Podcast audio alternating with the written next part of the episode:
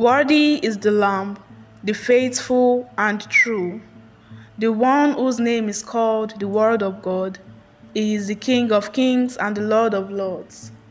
Good morning, Lord Jesus. You are listening to the Good Morning Jesus daily devotional from the Promised Land Restoration Ministries on this day, the 15th of January 2024. The topic of today is God's Mind Concerning Parenting, Part 8. May God Almighty grant us the grace to walk with the Word in Jesus' name. Amen.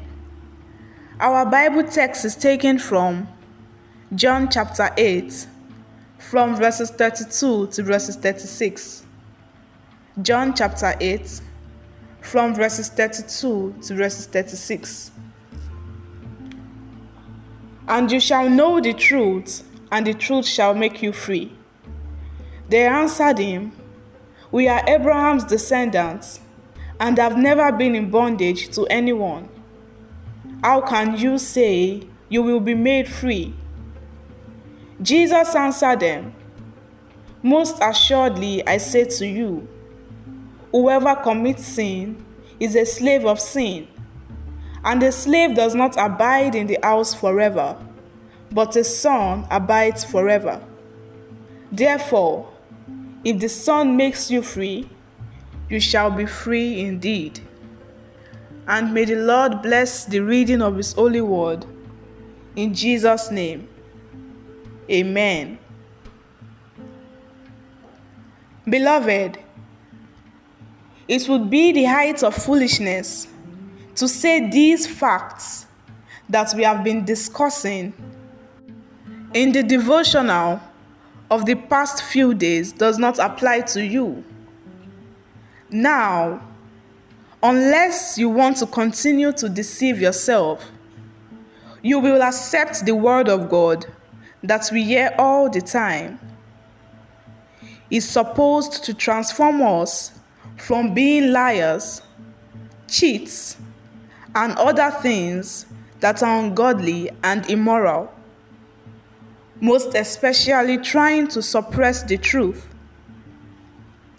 When we choose to suppress the truth, we are not only living in bondage of Satan, but we have equally put our children and generations into the same bondage.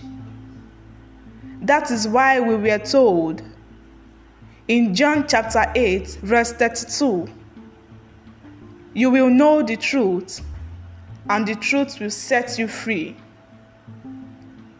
The issue right now is your heart and how you suppress the truth in unrighteousness. This message is not for a group of unbelievers or for a group of people who a lot of you will see as sinners. This message is for everyone, most especially those of you who call yourselves children of God. Romans chapter 3, verse 9 summarizes it very well. What shall we conclude then? Do we have any advantage? When it asks if we have any advantage, the we there is referring to us believers and followers of Christ. And it continues by answering in verses 9 to 10. Not at all. We have already accused everyone, both Jews and Greeks of being under the power of sin, as scripture says, not one person has God's approval. So the issue, beloved, is those of you who claim to be children of God, even though from birth you have learned to distort and suppress the truth. How can you free yourselves from bondage and be truly saved? You have been hearing the word of God consistently for years. Others have accepted the word, And even though they are not perfect, we can see the transformation in their lives. They are able to accept the truth as well as speak the truth when and where necessary, most especially to those that they need to speak the truth to. Here in Romans chapter 1, verse 18. Again, this time from the King James Version. For the wrath of God is revealed from heaven against all ungodliness and unrighteousness of men who hold the truth in unrighteousness. So there you have it.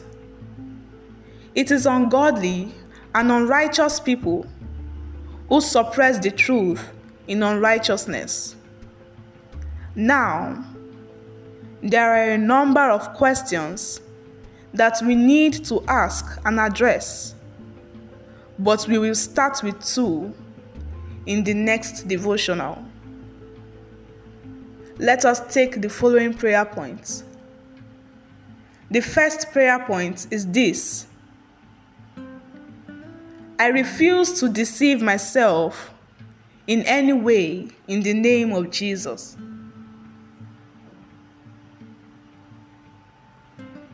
Amen.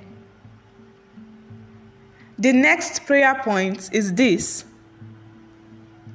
I refuse to do anything that will put me and my children and generations in any form of bondage in the name of Jesus. Amen.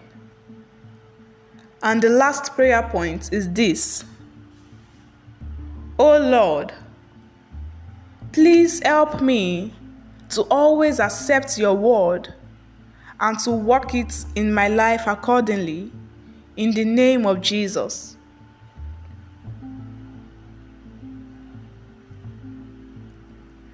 Amen. The prophetic word for the day is I pray that the word of God will not only transform you, but transform you to the point that people will want to serve God because of you. In the mighty name of Jesus. Amen. Remember that God is not a magician. It is the word of God that you read and that you hear that will work for you as long as you choose to work it in your daily life. Remember, God is not a magician. Have a blessed day. Pastor Oluseyi Ogworunyenka.